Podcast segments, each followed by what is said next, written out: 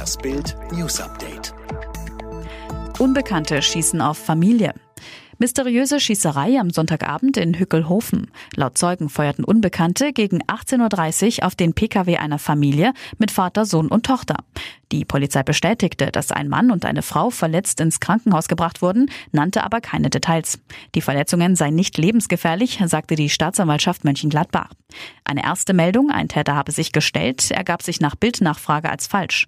Nach den Schüssen wollten die Täter mit einem Renault flüchten, bauten dabei einen Unfall und setzten die Flucht zu Fuß fort. Die Polizei sprach am Montag von drei Tatverdächtigen. Umfangreiche Fahndungsmaßnahmen blieben trotz eines Polizeihubschraubers und Diensthunden zunächst ohne Erfolg. Tatverdächtiger stellt sich nach Tod von 13-jährigem Jungen in Berlin. Es waren schreckliche Szenen, die sich in der Halloween-Nacht im Berliner Montbijou-Park abspielten. Sechs Kinder und Jugendliche sowie ein junger Mann geraten mit einem Unbekannten in Streit. Am Ende ist ein 13-Jähriger tot, ein 22-Jähriger schwer verletzt. Vom Täter fehlte bis heute jede Spur, doch jetzt stellte sich ein Mann.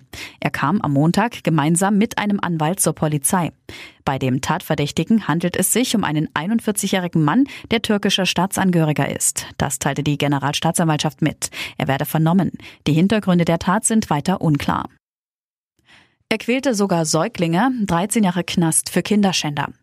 Kinderschänder Patrick F. aus Niedernhausen muss 13 Jahre in den Knast. In einem Prozess zum Missbrauchskomplex Bergisch Gladbach wurde der 39-Jährige in Wiesbaden verurteilt, wegen mehr als 50 Fällen schweren sexuellen Kindesmissbrauchs sowie Besitzes, Herstellung und der bandenmäßigen Verbreitung kinderpornografischer Schriften. Dazu ordnete das Landgericht die Unterbringung in der Sicherungsverwahrung an. Bedeutet, selbst nach voller Verbüßung seiner Strafe bleibt er weiterhin in Haft, um die Allgemeinheit vor ihm zu schützen. Johnny Depp verliert im Megaprozess.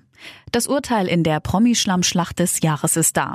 Hollywood-Star Johnny Depp und seine Ex-Frau Amber Heard lieferten sich vor Gericht in London wochenlang eine Schlammschlacht mit jeder Menge unappetitlicher Details. Depp wehrte sich in dem Prozess gegen einen 2018 erschienenen Artikel der Boulevardzeitung The Sun, in dem er als Frauenschläger bezeichnet wurde. Am Montag dann die Entscheidung, Johnny Depp verliert, The Sun siegt. Der Artikel sei im Wesentlichen wahr gewesen, befand der Richter vom Londoner High Court. Bayern-Star Alaba, ich war enttäuscht und verletzt. Nach dem monatelangen Poker um einen neuen Vertrag für David Alaba ziehen sich die Bayern also aus den Verhandlungen zurück. Auf der offiziellen Pressekonferenz zum Champions League Duell morgen in Salzburg sprach David Alaba über seine Darstellung in der Öffentlichkeit.